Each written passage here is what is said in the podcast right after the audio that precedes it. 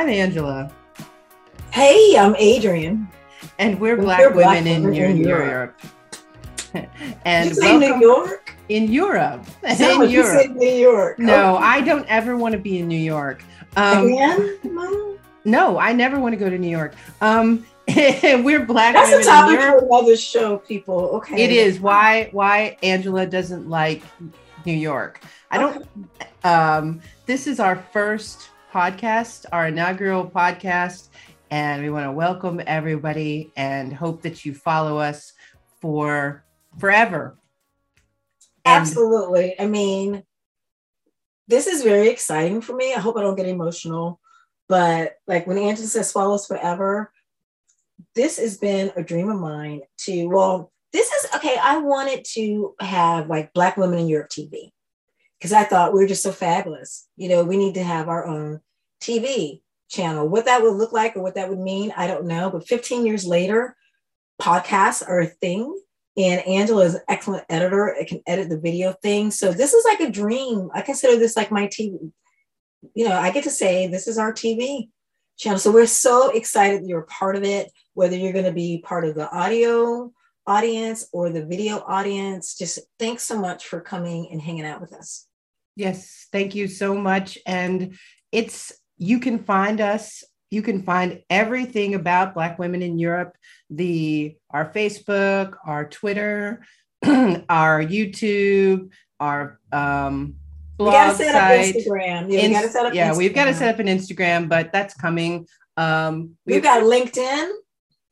Oh, okay. I did not know that. Professional women, yeah. So for you know, sisters, you're on LinkedIn. We've got a, a group for LinkedIn professionals so that we can support each other, share job leads.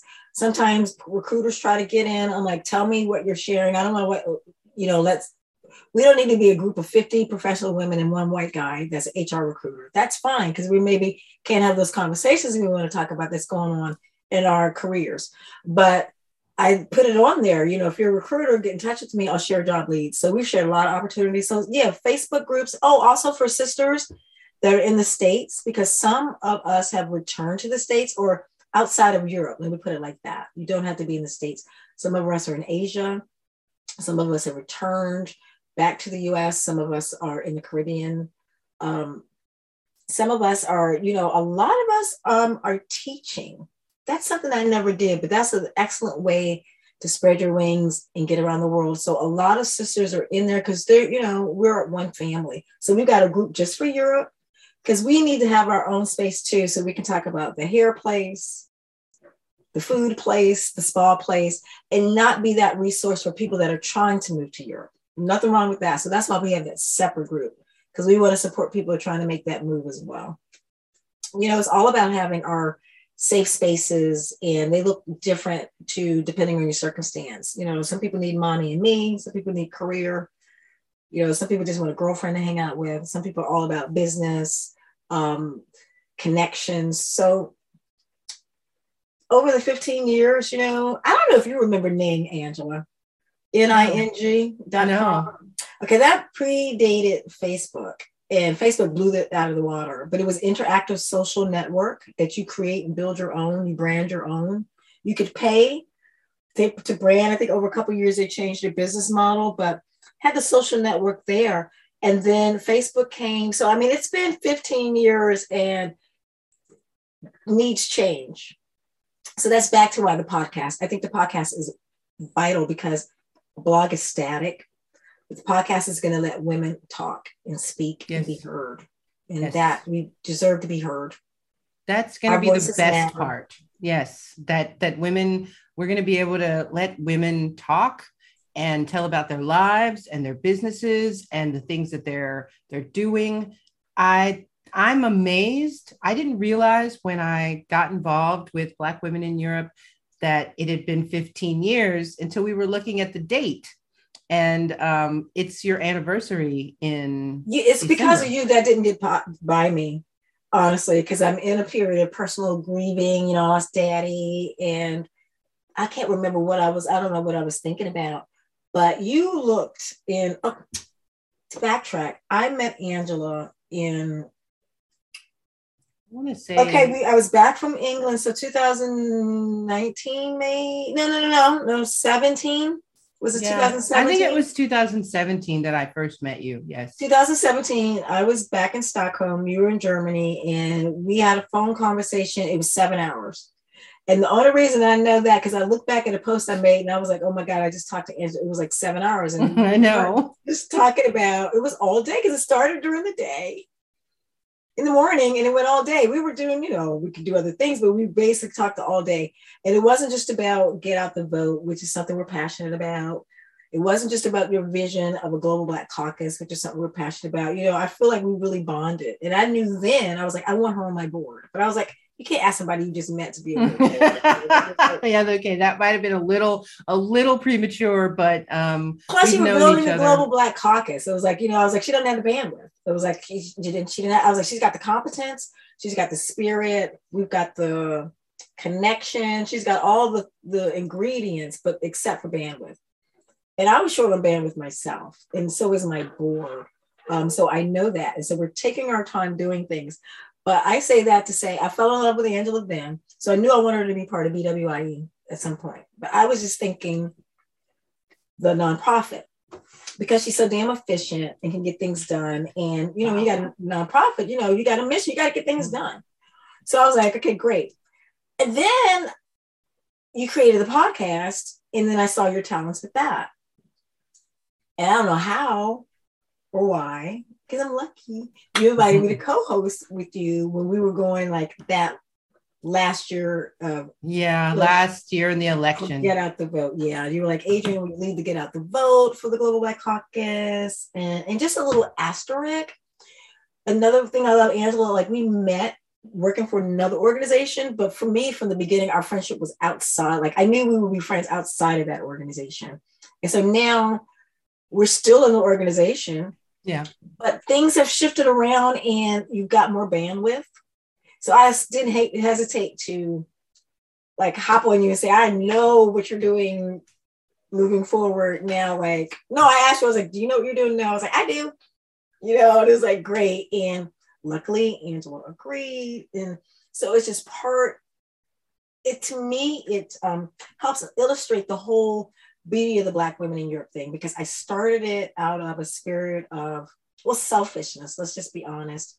I was moving from, I moved from Washington, D.C. I grew up in D.C. when it was Chocolate City, you know, went to Howard University, moved to Brussels. There's a very Black um, quartier section, um, Matonge, where a lot of um, people from the Congo. This is probably true all over the world, but anywhere people have been colonized, and that colonizing country, you will find a vibrant community of the people that were colonized. And in Brussels, you know, we know the Belgians did horrible stuff in the Congo. Wow. Uh, we could have a whole episode on that. Say, we need somebody. We, we probably we will. Yeah, we need somebody who could stop talk properly to it because I won't give it justice. But just to say there's a reason why there's this huge, vibrant community there. Um, and um, I said, they're okay, cool. Then I meet the Swede, I end up moving to Sweden, and I was like, okay, where are my people? Oh. And they were here. Took a little longer to find them. There what you know, I didn't have that clear, like it's that neighborhood. I mean, it's like in London, Brixton, you know, go to Brixton, you know, that's where you can find the Caribbean community you know, I don't know there's a place like that in Stockholm where you can say that. There's not a place that I know about. Hopefully we can find out when we talk about that's one thing we want to talk about. Just yeah. where's your normal cultural stuff? You know like if i go to paris on the weekend i know there are a lot of african american tours but where do you eat? You know what i mean? Like the people that live there so that's one of the things i want to talk to about people. You know like where do you just go? Yeah for sure. services yeah. So i can i can tell you um, there isn't like one part of stockholm i can push you to like there is in brussels and in london um, but what so when I got to Sweden, I was like, I gotta find my people. So I said, I'm doing the how creative is Black Women in Europe blog, right? Not very, but it was like, how creative does it have to be? Because to me, it was um also like, okay, I have to do my research because this was never to be the Adrian blog. Who the heck? I'm not even sure I could get my mother to read every entry of. You know, if I already can do that, who the heck cares? And nothing wrong to people that do that. But for me, that wouldn't have the energy because I'm thinking, who the heck cares, right? So, but I'm like, who cares about Black women in Europe? I'm like, me. I need inspiration. I need community. I want to know what's going on there. I was like, I know. And I knew instinctively that it had to be bigger than France and the UK because you know, typically, at least I did about those communities, even if it's because you hear about Josephine Baker or um, James Baldwin, you know, the African Americans that went to Paris, you know, we know about African American presence in, in, France.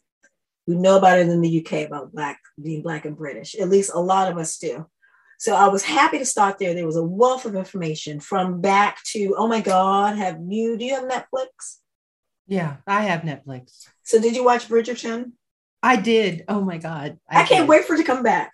So it's um and this is going to be a spinoff about the queen but that you know that black queen was a real person and jonas and i have been to the castle in scotland where that okay no i'm getting it confused because there do i have it i don't have it here but there's a famous picture in the castle of scotland of a young african american woman dressed very regally with her white mm-hmm. counterpart and um in that same castle i think i asked about didn't wasn't there a black? I think it was King George III. King George III, the one that lost the colonies, the one that went crazy.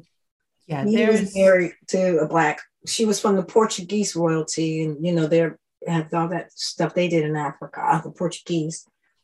Again, another episode, and so Meghan isn't the first African American to marry into the British royal family.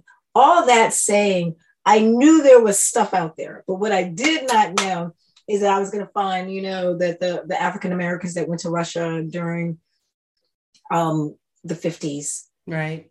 For example, or, um, you know, you heard about the Moors, but do we really know who the Moors are?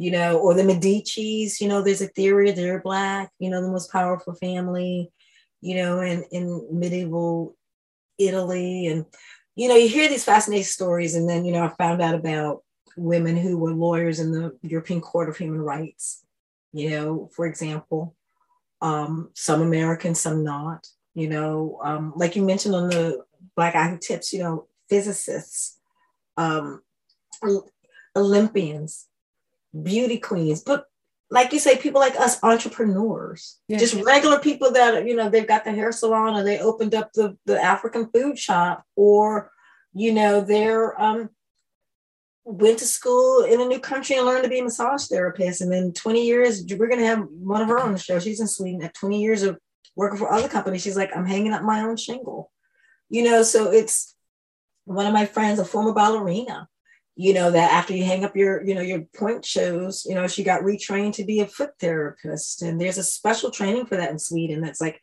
in between podiatrist and way above pedicurist. You know what I mean? Right. So, so, you know, we come and we reinvent ourselves. Then, you know, there's, you know, third, fourth, fifth generation, even longer women, you know, that have been here. Um, so if I didn't move to Sweden, would I have started it? I don't know. Um, because there was enough black going on in my life in Brussels that I don't think I would have started it. So well, thank goodness you moved to Sweden. I, honestly, um, for for any number of reasons, but I think what you've done is incredible. And I'm so happy to be a part of this enterprise. And I know we have a lot of interesting things planned. Um, you know what? Um, a lot of interesting topics planned. Yeah. And it's so good to have someone because believe it or not, I've done this all by myself. Um, probably because I'm a control freak. Definitely because I didn't have a budget. I wasn't, it was never about making money and it was just providing a safe place again it was selfish right it was for me and then when you see it's it resonates with other people then it's like i mean because i've seen conversations in ning in the older group um somebody in germany and she's like you know my boyfriend they got into a fight and he got physical and she needed a place to stay that night and another sister was like i don't live far from you just come you know and that would have been the first time they met face to face but we had already been in that space and it's like But you know, that's what we do as women in general. We want to nurture and take care of people. I think Black women in particular, we want to have each other's back. Yes. I like to believe that. I, even though, you know, we've all got stories, or maybe not, but I've got my fair share of stories where, you know, you're like, yeah. well, yeah. Well, anybody can put a dagger in your back, so that's that's not you know that's I mean? not racially. It's um, equal opportunity. Yes, that is a thousand percent. Um, so, yeah. So so that made me feel good. And that let me know that well, this isn't about like having advertisers and trying to commercialize this and all this. This is about that sister that could clear through the clutter and found either saw that message or could put that message. And that meant the world to me for that. And then just messages like, oh, I knew I wasn't alone. Or just messages like, oh, it's just nice. Because another thing, yeah, the mission. Because then you start thinking this, and it's like, okay, this is bigger than just selfish things, maybe. Because um, you don't want to start doing stuff half A double S, you know? Mm. That's gonna be clean because mommy, right? You don't want to do stuff halfway. And so you know, you want to be quality right? And then people are like, oh, I was so inspired seeing that story about so and so, or I didn't know about so and so, or and it could be one person and they'll tell you about something that you did six months ago and you hear about it six months later. You know, it's not yeah. like I've ever had this thing where it's like blown up and I get go viral or get like a thousand comments. It's always stuff I hear later. Or when I have done different things, like last year, you participated by coming to I don't know if you came to belly dance or soca class last year, but we kind of did it again this year. But like the Let's Do Us workshop series, because once I realized that pandemic thing and like Europe was locked down hard. Yeah. You know, I had just made it back from the States and it was like locked down hard. I was like, okay, let's how can we support each other? And one of the things that we're going to have her on the show, I don't know if we have her confirmed yet, but she's a sister, she's a psychotherapist in Copenhagen she's from Uganda though, and her thing is like to give black girls back their magic. I think that's her tagline. So you know, I was like, love you. So you know, safe space. She did a free group therapy session for us. It was people from all over, and there was a woman from the UK talking. I mean, she had had a racial attack. Oh my God. I know. So we had people with real trauma. They were processing past the trauma that we were processing with the George Floyd, you know, Breonna. Yeah we had a lot of stuff to unpack. So just the power of our network that we have this psychotherapist, this licensed psychotherapist that was like, I will do this for us because this is important. You know, this woman who is a professional, she's a um, she splits her time between Berlin and um, Barbados. She's from the Caribbean. I'm sorry, Canada. So yeah, you can split your time. It's not 50-50.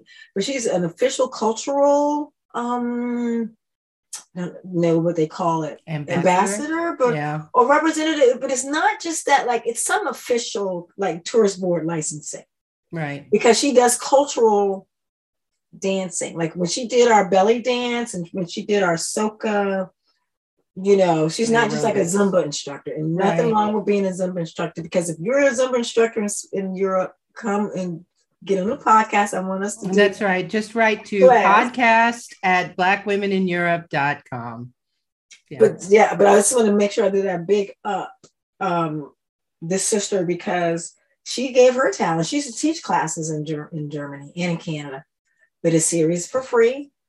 This year we did it for minimal because I was like, okay, year after the people got to get paid a little bit of stuff, you know. But so that's the power, that's the blessing that when you put enough people in the room, they're like, yeah, I want to share, I want to help. Somebody did a writing seminar.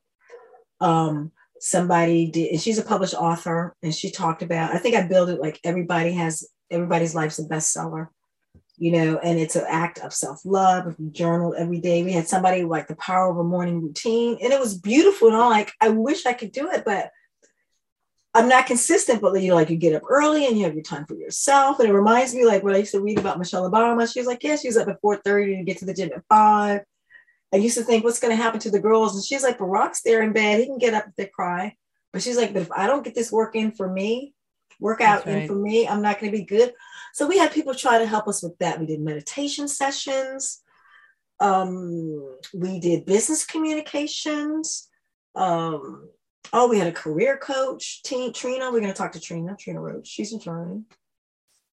Um, I hope you guys don't spend all the time talking in German. I don't think we're going to do that. So, um, but it's just amazing about you know like what we can do in the strength, and part of that, and you, your brilliance that you're bringing to this. One of the things is you're like, okay, we're going to do this even better. So like I started like a Let's Do Us business directory, and that was basically as a way to reward these women who were giving us their um, expertise in services for free. So I was like, okay, well, they get in the business list um, directory and, you know, let's try to get them out there. But you're like, you know what? Let's forget it doesn't just have to be women that participated in this. Let's make it, what is it you want to do? I think it's a great idea. Yeah, I want to expand our directory to include more professionals, and, and they could be men too. Um, because for me, for some things, it would be awesome if I could find a, an African or an African American or somebody that like a like a as I said on the other show I was on like a dermatologist. Yeah. Oh my God, someone that understands black skin. And there is definitely you know? a difference. Absolutely. So you're right. Just like Yama, who's in Copenhagen, definitely put her in there as a psychotherapist. You know, she yeah. does group or one on one. You know, you're right. You want. I know. I like female doctors. You know, in Sweden, um, you know, I could go private. A directory like this wouldn't necessarily benefit me within the Swedish system, but this gives me something to think about. I need to see if because you choose um, where you live, where which clinic you want to be associated with, and your main doctor. I need to see because they give you the names if they have profiles and see because yes. I always try to at least look at the female names and try to you know you want a female doctor sometimes definitely gynecologist for me so that's something that I need to think about for me personally. But you're right. And a lot of, if I wanted to go private, I definitely would want a black psych, um, psychotherapist.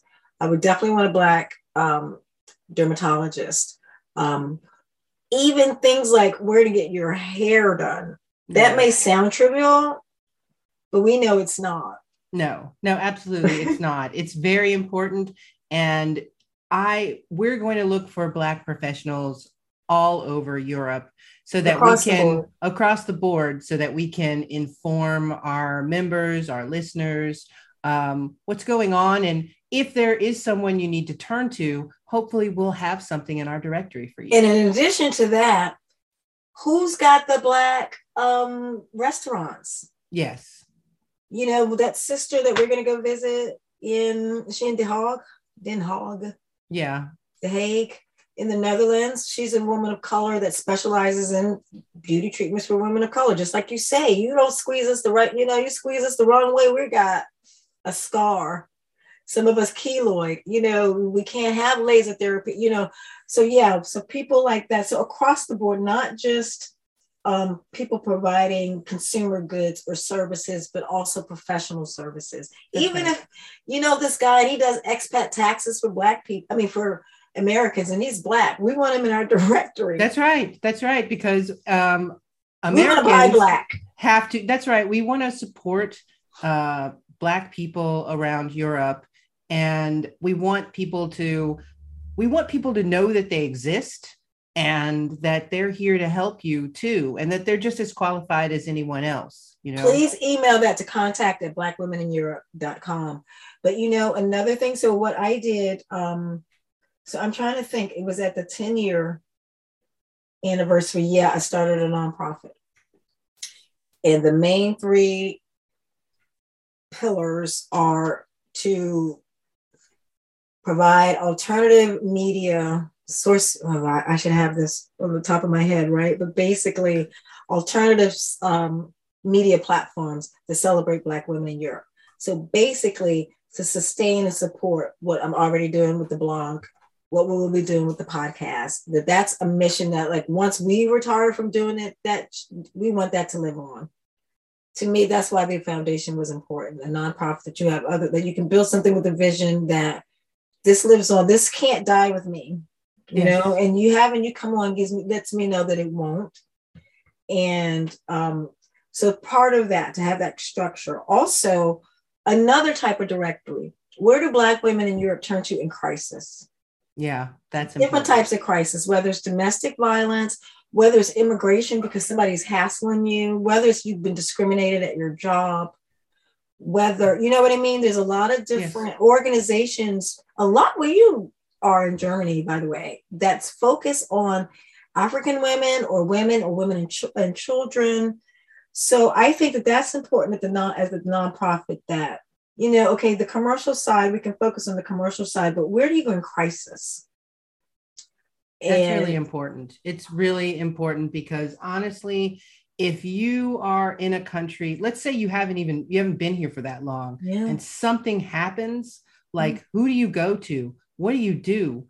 Um, yeah. And tell- domestic violence is a thing in Sweden. I mean, not that it wouldn't be. I don't know any country in the world. I'm sure you know there's scales and degrees of it. Um, and as you say, if you just landed and don't know the language, you may not know where to go. But if you're black and already plugged in, or you know, it's my hope that the resources are available. Then you know you work to get it out there in, in word of mouth. But also, like in this directory, there, there are a lot of organizations um, like European Network Against Racism. I think they should be listed because then they have a lot of programs. And also, we need to be doing collaborative works, grant there's tons of funding in the EU.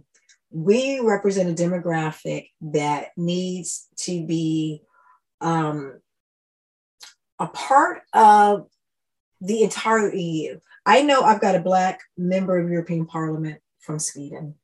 Oh, nice. We need more representation on the EU level, right? There's somebody from Germany.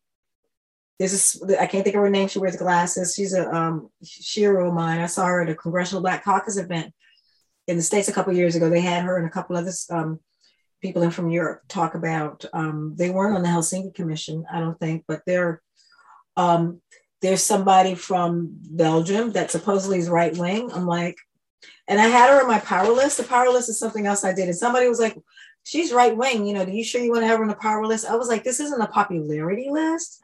I was like, if she is a member of parliament, she has power. And if she inspires mm-hmm. somebody to knock her out of her seat because they think she's some crazy white wing person, that's me empowering somebody else to be politically active. But I can't, she's got power. But yeah, You're that's true. European Parliament, you got power. So um I, I, I think I had somebody else from France a while ago that was like the member of the that same party that Marie Le Pen was in. Oh my they were like, why do you have her? And again, I was like, because if you're that outraged, what are you going to do about her? That's your country. Get her. How it, did that happen? Yeah, she's got the power. That's one of the things that I that we definitely want to talk about over the course of time is the different political issues that mm. are important to people in in various European countries. Mm. Because I think I mean, I, and I know this from people that I know that are American. Like mm-hmm. sometimes people just aren't tuned in to what's going on. You know, they're just going through their daily life and they don't know what the changes are, no, what's I, important. You know, and I get that because you get bubbled, and I tend to rely on my Swede to tell me what's going on in Europe. You know, especially over the course of the pandemic, I was just trying to stay up to date with that, and you know, help you know support my family because you know, we like you said, we were you talked about this earlier. We were all going through the toilet paper crisis. You know, we were all going through crazy things. So I was like, okay, you handle what's happening here. I'm handling over there because I'm like Instacart and stuff. You know, because I was like, my sister, don't go out. You know, nobody had a vaccine. You know, I was right in the early scary days. I was like, I'm just, and we were every day seeing, watching that Cuomo update, and I was suffering through just to hear Dr. Fauci and stuff you know? So i tended to get i could see in the last year i got really insulated with news. Yeah. And before that there's and you have it in germany too it's called the local. Yes that's right. The local is in a variety of uh, european countries. It's an english language paper. But whether you can read the local language or not i think that there's just so much going on that people just can't you know they just don't have the bandwidth to handle all these things and hopefully we'll be able to to talk about that some of the the various things and if you have something you think that we should share out to the world please feel free to email podcast at blackwomenineurope.com and um, I'm sorry. Is it? Yes, it's blackwomen.europe.com. Podcast at blackwomen.europe. Yeah, that's I know. Sometimes you're like, is that right? It's like, yeah, yeah that's, that's, right. Um, and yeah, and let us know because we're happy to feature it. You know, I mean, FYI, that's actually Angela's email. So yeah, that's me. Email. So you're not. You know, I, I'm better suited to sort these kind of things out. But yeah, podcast at um, also, another one of Angela's fabulous ideas. Another, okay, I feel so like, okay, I think me and you were crying when we decided to have that we were going to do this because um, you were looking for something to do. I was like, oh my God, you're like a godsend. You know, I've been needing, waiting for you since I met you, but for someone to come, and I have trust issues. So somehow I trust you though. I don't know. That's because I'm super honest. Yeah. like really, I'm I, I don't want to, you know, if I wanted to, I guess I could lie, but I don't feel a lot of need to in the you in know, the main. I'm, and I'm like, everything we've been through since 2017, everything we've worked towards, everything we've accomplished. We've been through a lot. Yeah. I we've mean, been through a lot. And to let people know, we have had in real life physical meetups because as this was pre-pandemic, you know, we haven't been able to see each other, which is like we're talking about we're going here and there. We're like, yeah, we don't know when, but we're going because we're um long. I was thinking of the Swedish word längta. We long, and to me that kind of sounds weird to say in English, but to see each other as friends, we long for like that hanging out thing. So I don't want people thinking, oh, they're in Europe, they're traveling all over. Look, we are both double vaccinated and I'm boosted. Wow. I got my butt boosted. I'm boosted. Wow. The whole household's boosted. But I'm always like, you know, full protection for this house with mommy. I was like, Karen, you get, you know, you first, you first, you know, in order of chronological order. You know, I was like, so we're all boosted. Um, but you know, I'm still, it's still a pandemic, so we're not gonna do anything unnecessary. But we're gonna maybe have to talk to this woman before um and maybe get her to do something live because also i think because i have one friend the friend that i mentioned that was the ballerina and went to the foot business she had that business for years it did not survive the pandemic and she was in a lovely little tony neighborhood in stockholm you know mm-hmm. like she she and she all it was like a one like she never it was never a big place with multi therapists she always was like face mask almost had mask suit you could eat off the floor. She was like, that was always part of her protocol. Because, like I said, this certification she had is like not a podiatrist, but it's not a pedicurist either. So, like hygiene and safety, all that was. But her longtime customers, and the thing about Sweden, they never closed any of that down. People were still lining up to go to the liquor store, all bunched up lining up. well, yeah. But wouldn't go to the places they were going for years. Yeah, but it, I I understand that though. You know, my I eyebrows. I, I, wish my hope, my my dream for when this is all over is I really just want someone to do my eyebrows. Oh, I got mine done when I was home. Do the how do they look? Yeah, no, they look great. They look and I got great. lashes. Yeah, I, I the, noticed um, that. Did you? But I got the um the, like these aren't like the over the top lashes, hopefully. But that's because I knew I'd be so tired, jet lag, and I got something to go through, you know, this, this weekend. So I said I got. And then the woman said, "Don't steam or something." So I'm thinking, am I not going to be able to go in the sauna? Because you know, Ooh. Sweden, that's I know. I'm like, what the hell did I do? Now, if I go in the sauna the night before the party, my eyelashes come off. that would be horrible. that would it would be, be horrible, horrible because it would have defeated the point. So I don't know, but I think there's something like a dry sauna thing. Like there's the sauna sauna where you sit there and you just drip. Then there's a steam room. Yeah, I think there's some dry. Yeah, there's a steam room and then there's drier ones. Yeah. yeah. I'll go yeah. for dry. I'll get some therapy, but I have to be mindful. Um yeah, but... little things like that. Because this isn't, but like so ladies, gentlemen too, who's doing lashes?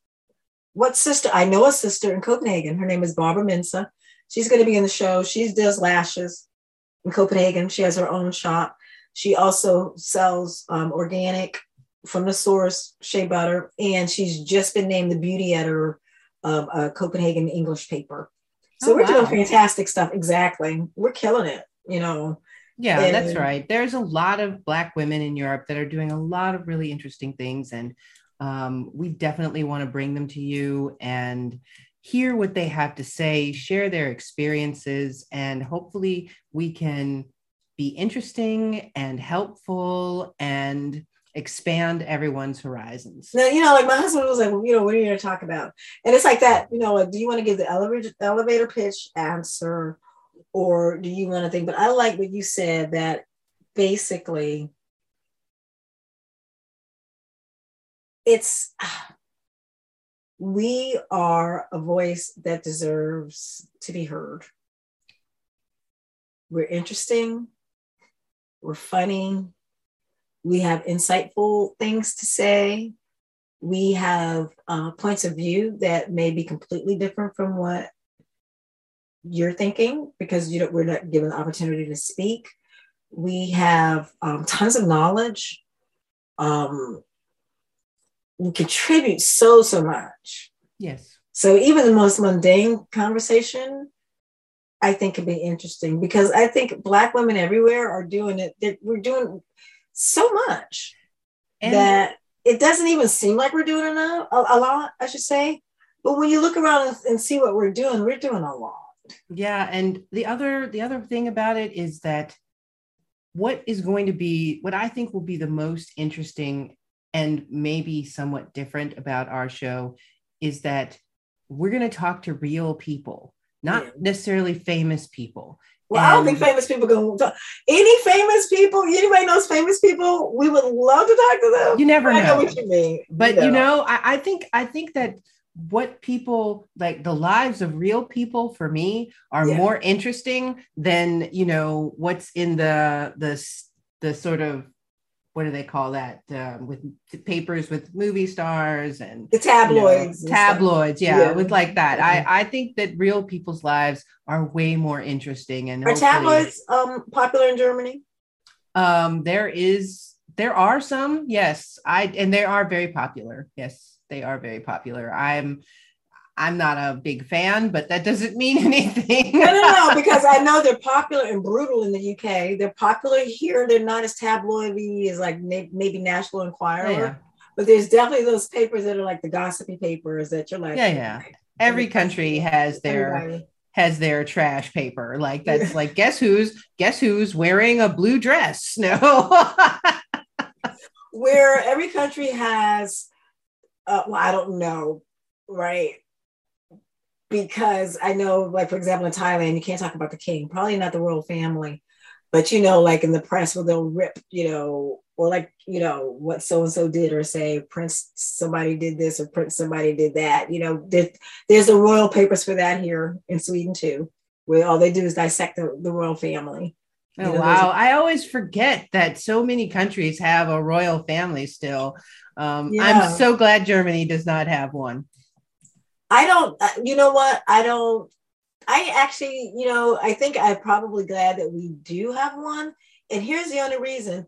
When I told my mother I met the Swede, she was like, "Oh, they um they have a princess and she's in New York." It was like immediately relevant to her because she's interested in that. I was like, "They have royalty?" Like, so I didn't know. I was like, and sure enough, the middle daughter, Madeleine, and she married this American rich guy and they're they're in Florida, I think, knocked out three kids. You know, she got out the spotlight of being a royal. It's not easy, but so for me that was good because my mom was like immediately, and it was it just meant something. And that's the only reason I, you know, and Jonas is a royalist, and by that I mean when um maybe because you're military, there is um well, yeah. This song you sing to the king. You know, every military dinner we go to, it's about the king. And I'm trying to see what the equivalent would be in the States. It would be there like is not anything. Well, no, because we don't sing to the president, no. but it's part of the ritual, like having to say the Pledge of Allegiance. You know what I mean? Like they don't have a lot of stuff when you're doing the national.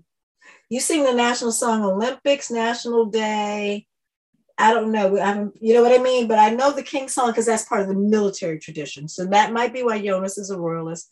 But I do know when the crown princess got engaged, I loved it. We bought all this fun food, and they have, you know, the the the businesses go crazy with these limited edition stuff that you know is like total crap. But I bought one beautiful like gold tin that was for coffee, and we keep foreign coins in it. but it's like that's my one little thing I have. Oh, they did this really, really, really, really, really, really, really, really, really, really cute thing in the center of Stockholm, like on the river, about um, love, like the the princess, because she married a commoner. You know, so they had oh different, and IKEA did this one thing. So it was like the princess and the pea story, and IKEA imagined. They did this amazing, and what I loved about it is that love was being celebrated in the middle of Stockholm, the capital city, for like two months. Um, all the and it was so fun and cute. So I did get caught up in that because I was like, what?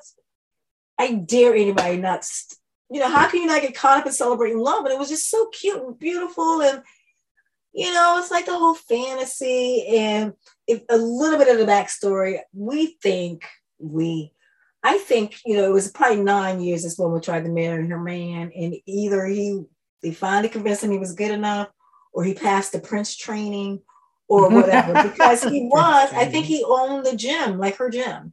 Oh wow. Okay, that's really commoner-ish. I mean, I thought, you know, sometimes um who is it um i'm i'm so bad with these royal things but so well, the japanese princess that just no did? no prince harry his wife um what is Meghan? No, no, the other one then. William and William and okay, they consider her a commoner, but her father's like a billionaire. You know, it's yeah, like that's still a commoner. Like yeah, I know, but but still, that's that for me. That's not no, a commoner. But if you no, own a gym, you know why? like no, you know why? Because he's self-made commoner.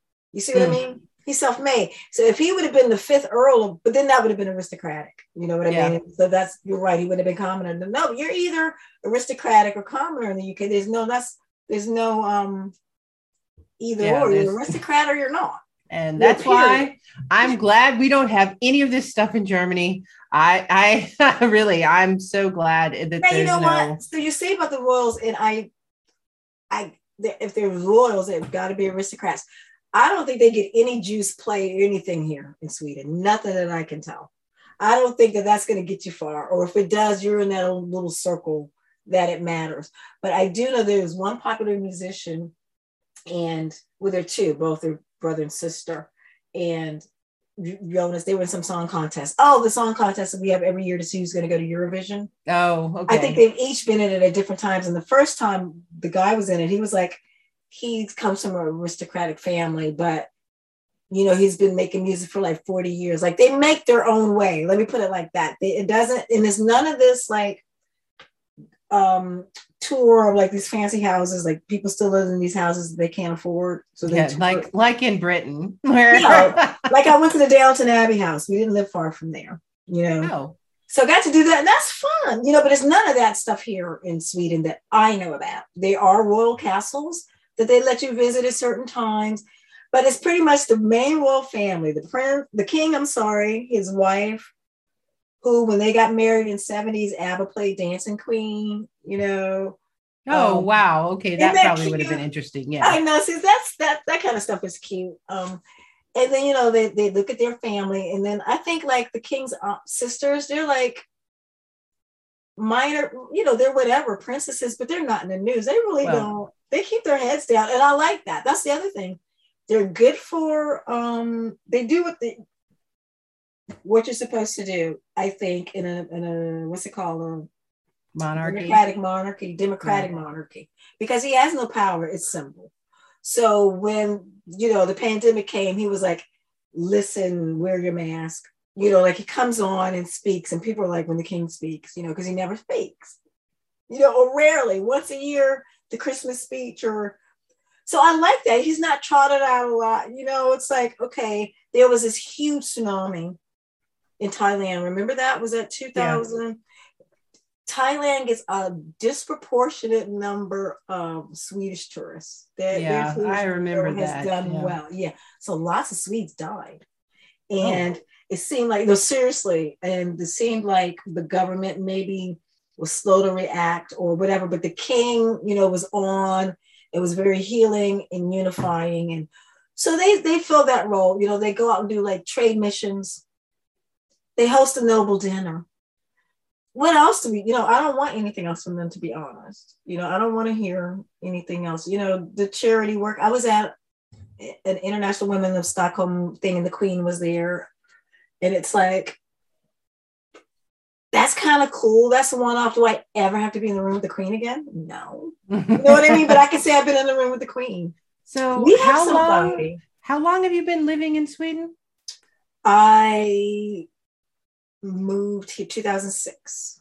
And you came there from where? Belgium. Belgium. And didn't you live in the UK also? I did. But I met, okay, so I lived in the UK, but I did in the UK. I um, did like six months. First thing was doing some working thing, married to an American there. And we went back to the States. And then that ran its course. And I got a divorce master's, I like to call it. And um, part of that course, I wanted to do it in a year. So the wow. last six credits, the last six credits I did over, uh, um, yeah, I was like, the last six credits I did over the summer, and a course for the EU where you it was Dr. Emilia um, Viano, because I say he changed my life. He was a professor, uh, American University. I want to say School of International Service, and it was a course about the EU. I guess 2002. This was right before the euro came and you could um, I I wasn't in the School of International Service. And I was going to say, you didn't even have to be a student at American University because there were people from University of Pennsylvania and other schools that went on this trip. Come to find out, this was a famous, I shouldn't say famous, but pretty well known trip thing. I was just trying to figure out how I'm going to get this done and over the summer. And I was like, oh, that sounds cute. You know, I'm good. And then I said, so, that's three credits. And then for the extra three credit I needed to complete, I said, I'll do um like a thesis thing on the um, communication plan to launch the euro because that was going to launch in what 2001 over in 21 countries or was something. that in 2000 uh yeah when when we when we switched mm-hmm. but we didn't have the money yet yes right so was... how how were they going to educate people that whole lead up so that was my three credit project because i was getting a master's in public communication with an interest in my mind always in international public relations so I was like, this trip to the EU, perfect. Um, so I went on that trip and we, we visited um, Brussels, Paris. I'm not saying it in the right order because I think we started in Amsterdam. Or did we end in Amsterdam? We may have ended in Amsterdam. I know we went to Strasbourg. We were in Brussels. We were in um, Luxembourg. We were in The Hague. It was a great, I mean, it was a fantastic trip. I could see why and you know the guy we were meeting in people in the eu institutions you know i've been in the european court of you know of human rights you know he he wasn't messing around. You got your money's worth. The itinerary was tight. I remember the first yeah we started in paris because the first night it was like dinner on the seine in one of those glass boots with the, you know people were like some people you're like first time you know to europe are just you know of course you're to fall in love with the Seine and you know, it's funny seeing people crushing on other people like in our group because I had this guy crushing on me, I can remember. And I can see him now. We're Facebook friends. He ended up being in the military officer and married and has like two cute kids and stuff. Um, but I met this guy during that trip in Brussels part and ended up living four years in Brussels and met my Swede after that ran its course. Everything runs its course, right? Um, moved here. But since we've been together, we moved to England because he's military. Um, and that was nice for me because not that I don't love Sweden. Well, I don't love Sweden. I don't hate Sweden, but I don't love it. I love my Swedish family and I love my Swede, but I don't love Sweden. So it was nice to go to England and just be in an English environment. Even though that can get on your nerves, it was like, and I could do all the stuff. I can help. You just go to work. I could set up the phone. I could do this. I didn't have to ask him to help me with anything, you know. So that was nice. Um, And I was in a community with other. I was in an international community, so I wasn't just plunged in an English environment. But we had the best of both worlds. So I did have that English village where a lot of people voted for Brexit. Oh wow! Yeah, I would be at the pub with um with some of those people, and um, one guy, Mike the Mover, did not want Brexit. because he did international moves across Europe. And he's like, we lost half our business like overnight. And then it was like Mickey, the um, steel um, welder, who went to Brexit. So just to tell them, both working class people is, is, what I'm trying to say. One moving physical, you know, that's hard work. Yeah. Uh, we lost half our business overnight. Another guy that had moved down from London wanted Brexit for whatever reason, you know. Um, so, well, we'll definitely do an episode on that because that's a topic that I can't get enough of. Like, well, everyone that I've invited to come from the UK, I was like, you know, do you want to talk about Brexit, like what it means to you? And, you know, people have a different take because I'm just curious, like what's available at your local shelf? How's it changed your work life? Oh my gosh. You know what my Swede told me? That Sweden has the highest gas prices in the world right now. Really? How much yeah. is gasoline? Well, I know, right? What does that mean? So I'm trying to think. We've got diesel. We've got an older, our car is 2009 from, it's a UK car. When it's done, it's done. Um, at some point, they're taking diesel cars off the road in Stockholm. I don't even know if that's happened yet, but it hasn't happened where we are now. We're like totally love it. We'll drive until we can't. So the diesel price, I want to say, is higher too, but I want to say it was 19 something because I asked, I said, what's a good price? 19 euros. Listen, no, no, see, the thing. No, the thing. What? No, so that's the thing. 19 kroner. Crow. Oh, 19 Crow. See, that's the thing. And see, and see the thing then, because I think isn't it four liters in a gallon? So then, like to do all that math. But anyway, um, he said we have the highest. So I don't know if we have the highest diesel or petrol prices, but he said right now we have the highest in the world, which I thought was frightening because that's not the end of the scale you want to be on. You know, like why not the highest vaccination rate in the world? You know, we don't want to have the highest gas prices in the world. So I feel sorry because we're lucky. Jonas can literally bike to work, walk. Eh, you know, nobody's gonna want to do that in the winter, in the Swedish winter. But he doesn't have use a lot of gas for commuting. So I'm interesting to you know interested to see like is that putting a hardship on people in the in the UK? Are their gas prices going up too? That's why I'm like, why are gas prices the highest? I don't know. Gas prices are going up a lot um, here. I think they? I bought I bought gas. I don't know, maybe last week or something, and it was like um, one euro eighty cents for a liter. Which, and that's is which that is a, that's a lot. It's a lot. Well, I mean, and these are the kind of conversations I want to have with real sisters because it's like, you know, how are you feeding your family? And it, it beyond that, how many of us were homeschooling, you know, because we had to? And, you know, how are you juggling that? Because you still had to work and then you still had to help homeschool and then you still had to get those meals out.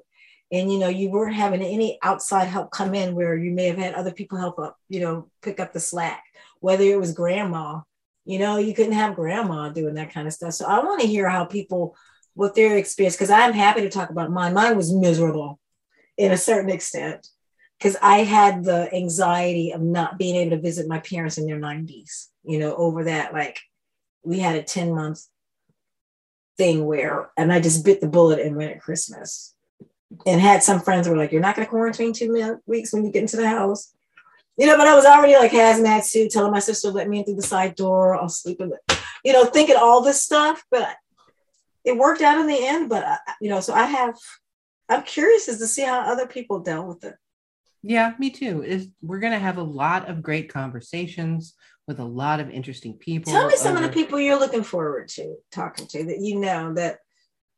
Well, that's that's a that's a good question. Um, I there's a couple of opera singers that I know that I'm looking forward to. Oh, I know with. one that you reminded me of in Vienna. Okay, good. I can yeah. Right one there. Um, there are a few a couple of doctors. There's this sister that's on TV. She was um she was one of the hosts for um Eurovision. You guys won Eurovision.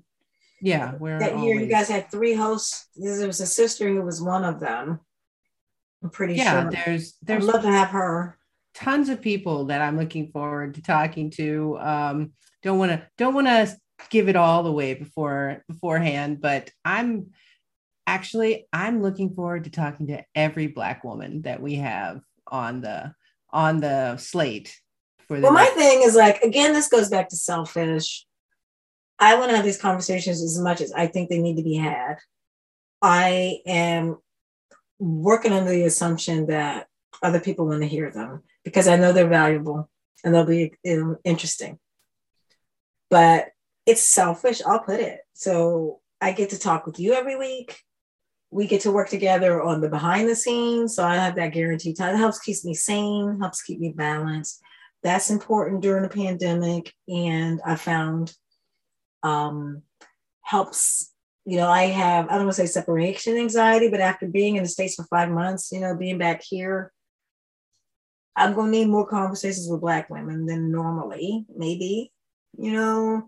So all of that is selfish. And so I think what's selfish and good for one person is going to be selfish and good for somebody else too. And we want to indulge your needs as well. So well, if there's topics, no, like if there's topics that we haven't thought about covering and it's something you need to know or you need to share, we want to know, right? That's what I mean. Yes, of course. If you have topics you want us to talk about, if you have people you want us to try to interview, you can email us at podcast at blackwomenineurope.com and we'll see what we can do. Oh, one last thing I want to say about blackwomenineurope.com. So I think this will be the 11th power list. And Angela is a power lister. Our list started in 2008. I was inspired 2008 or 2009 when Time magazine named Michelle Obama the most powerful woman. Remember yes, that? Yes. I was like, you know, yeah, you know, we were all like, and yeah. I was like, oh my God, we need that for Europe. And I like subtitled it a list of our own. You know, like Virginia Woolf, a room of our own. I was like, fuck it, we need a list of our own. Because again, it's like, who's gonna do that for us? Who's gonna make a black a list of black women in Europe? That is true. It's um you're we not going to find it anywhere else. So 11 we, years ago. So that is going to be coming out. And so my dream, not to give anything away, but there's 11 years years of power list winners. I would love to speak to each and every one of them. I'm honored that I get to host this with one of them, Angela, who won in 2020 or 19? 2020. Yes. 2020 um, for being one of the most powerful women in Europe, based in Germany. She was the founder and leader of the Global Black Caucus for Democrats Abroad, which is one of the largest, if not the largest, volunteer organization of Americans. It's the largest American political organization outside American. the US. Uh, there we go. So that's why she was on the power list. So, like, you know, like she said, don't want to give everything away. But if you look at that, I invite you to go back through. I mean, it's had combined over 360,000 views, all the lists. Um, all those people I want to talk to, except for the ones posthumously. I remember one. Yeah, we don't want to talk to anybody that's. well, you know, we're not. Uh, how maybe we have a. Do we have a um median that's going to come on the um? Nope, still don't want to do it. So I'm gonna have to. I'm gonna have to put my foot down on that one. so yeah. Um, you have to put your crystal ball away. No, but because there, was one brilliant woman that I didn't discover. She was already, but I still, I was like, we still have to talk about her. She was like an astrophysicist or something totally brilliant. Um, but yeah, so that's like, you know, that's no secret. Anybody that was on my power list, I want to talk to because um, you're so super inspiring for whatever reason, whether it is um, your polit- politics are extremely right wing, we can still have a conversation and we can talk about the importance of political participation. How what was your rise to power? Um, there's a story there. There's some other woman looking at you or a teenager that's like, she's crazy. I need to get you know, get her out. How can I do it? Or how do I vote? Or oh yeah, I could be black and conservative. Or you know, I'm not. That's not up for me to decide. You know, yeah. it's up. It's I took it upon myself to just to shine the the light. It's you know, and I'm not trying to shine it on ugliness or embarrass anybody. You know, that's not what we're shining lights on. But I don't have to agree with your politics to present the credentials, your credentials, because that's what is inspiring to me. I was proud of Condoleezza Rice every time I walked into a U.S. embassy and had to get something done. You know, and I was like, she was up there in Colin Powell, two pictures and Bush. You know, yeah, representation matters. I want to work at the embassy. whatever. Representation does matter. I agree, but I have a lot of mixed feelings about Condoleezza Rice. And that's nothing um, wrong with it. I get it. I get it. But I'm just saying for me, that time I was going to be in the embassy doing my business, I had no problem seeing her up there smiling down her little flip thing, you know, the picture. Yes. yeah. And I was next to Carl. I was like, cool. You know. Well. How many black people do we have in, you know, the State Department in the face of America? You know, that's another thing that um, we've got a lot of American women that are doing that. Some have been stationed in Europe, you know, a lot around the world. Maybe we can catch up with some of those sisters that are um, in. Europe currently, um, attaches or um, um, there's lots of things that you can do with this, the embassy protocol officers. Um, even if you're the visa thing, like what's that about? Because help us demystify the embassy, you know, because that could be a um, daunting experience a- after 9-11 you know at least i don't know what it's like to get into your local embassy but the security you have to go through you're like jesus yeah i i've i think i've only been to the consulate once in frankfurt and i swore i would never return there. Well that's the thing. So i would never go back there because it was just too difficult to get in too much trouble. Um you have to you can't bring a phone inside. You have to get checked and patted down and have but, a, and I, I get it because those people's lives are literally on the line you know you don't hear it every day but when you hear that somebody that the embassy went down you know it's you know it's the clerk the little visa processor you know it's not somebody that's necessarily some career ambassador you know with some plush things that had guards and the guards broke down you know and it's like how many Marines up there guarding? You know, it's real people. So like I would love to talk to somebody from the embassy to find out about embassy life and inspire somebody career as diplomat diplomat. You know, why not be the face of America or the face of your country? Yes. In Europe, right? Well, we are all the face of America if you're American. So one of my friends, yeah, I want to talk to you. She's in Stockholm.